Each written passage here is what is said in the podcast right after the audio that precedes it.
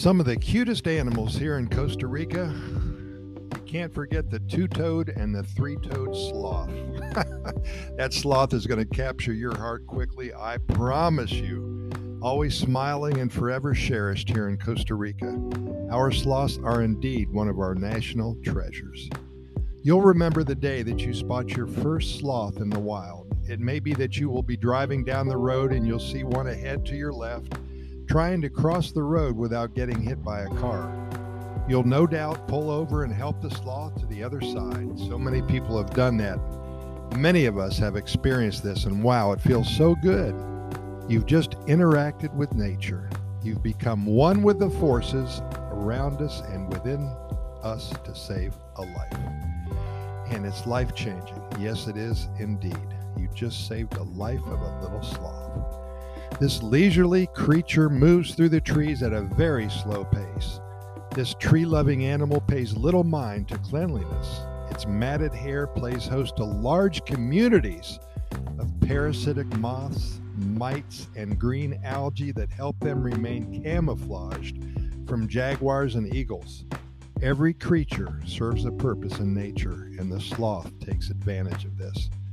There are two families of sloth found in the tropical rainforests of Costa Rica. First, the herbivorous three toed sloth and the omnivorous two toed sloth. The three toed sloths are more active during the day, so you have a better chance of sighting one than the night loving two toed sloth. There are six species, the most common being the brown throated sloth, in addition to the pale throated sloth, Hoffmann's two toed sloths, Linnaeus's two-toed sloths, and the maned sloth, and the endangered pygmy three-toed sloth. Wow. Sloths have a rounded head and flattened face with tiny ears, beady eyes, and a snub nose. The two toed sloth is slightly bigger than the three toed. Their well developed arms are long and bony, each with two or three curving claws that hook over and grasp the branches securely. Only the hands have a different amount of claws or toes. Hind legs of both have three toes. Their thick fur is home to algae and mold, giving it a green tinge. They spend most of their time suspended upside down, using their claws to grasp branches. Their claws are curved and measure three to four inches in length. Two toed sloths measure up to 28 inches long and weigh up to 21 pounds. The sloth is, excuse me, I'm sorry. The sloth is found in almost every area of Central and South America, hanging from the tall trees in cloud and rainforests. You may see an upside down sloth tucked into a tree branch, basking in the sun. The thick matted coat of sloths helps keep them insulated, but dropping nighttime temperatures lower their body temperature, and like reptiles, they rely upon the sun to elevate their temperature back to normal. If the sloth's body temperature drops too low, the bacteria in their stomach will stop working and the sloth may starve. Eagles prey upon these relatively defenseless animals, resting in the branches above, plucking them from the open canopy. Jaguars love to hunt the helpless creatures and enjoy the ease of the effort. Sloths spend the better part of their day lounging in the treetops. The sloth spends between 16 and 19 hours curled up asleep each day. At their fastest speed, sloths travel less than one mile in four hours through the trees. While on the forest floor, they move at an even slower pace, struggling to crawl or simple, simply falling over. Their digestive system works just as slow. The low metabolism of a sloth is half the rate of other similarly sized animals, and food may stay in the stomach for up to one week. Sloths have developed an extremely large intestinal tract, a four chambered stomach, and bacteria in the stomach that helps process the huge amounts of tough leaves that they consume every day.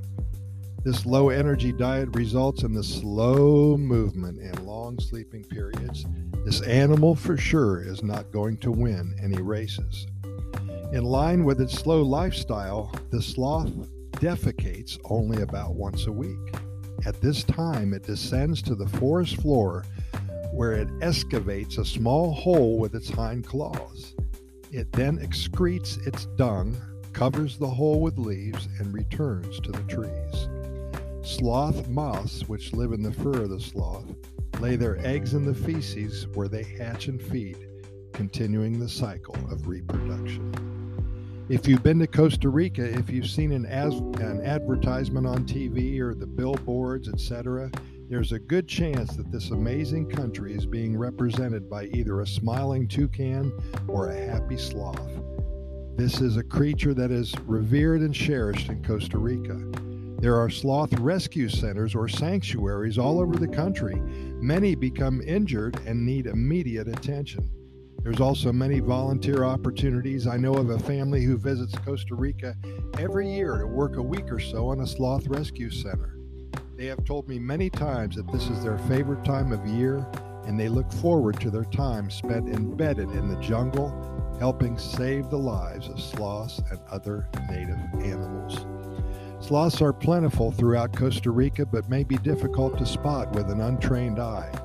A professional nature guide can help point them out. As a general rule, the further south you go along the Pacific coast, the more likely you are able to see wildlife as the concentrations are higher there.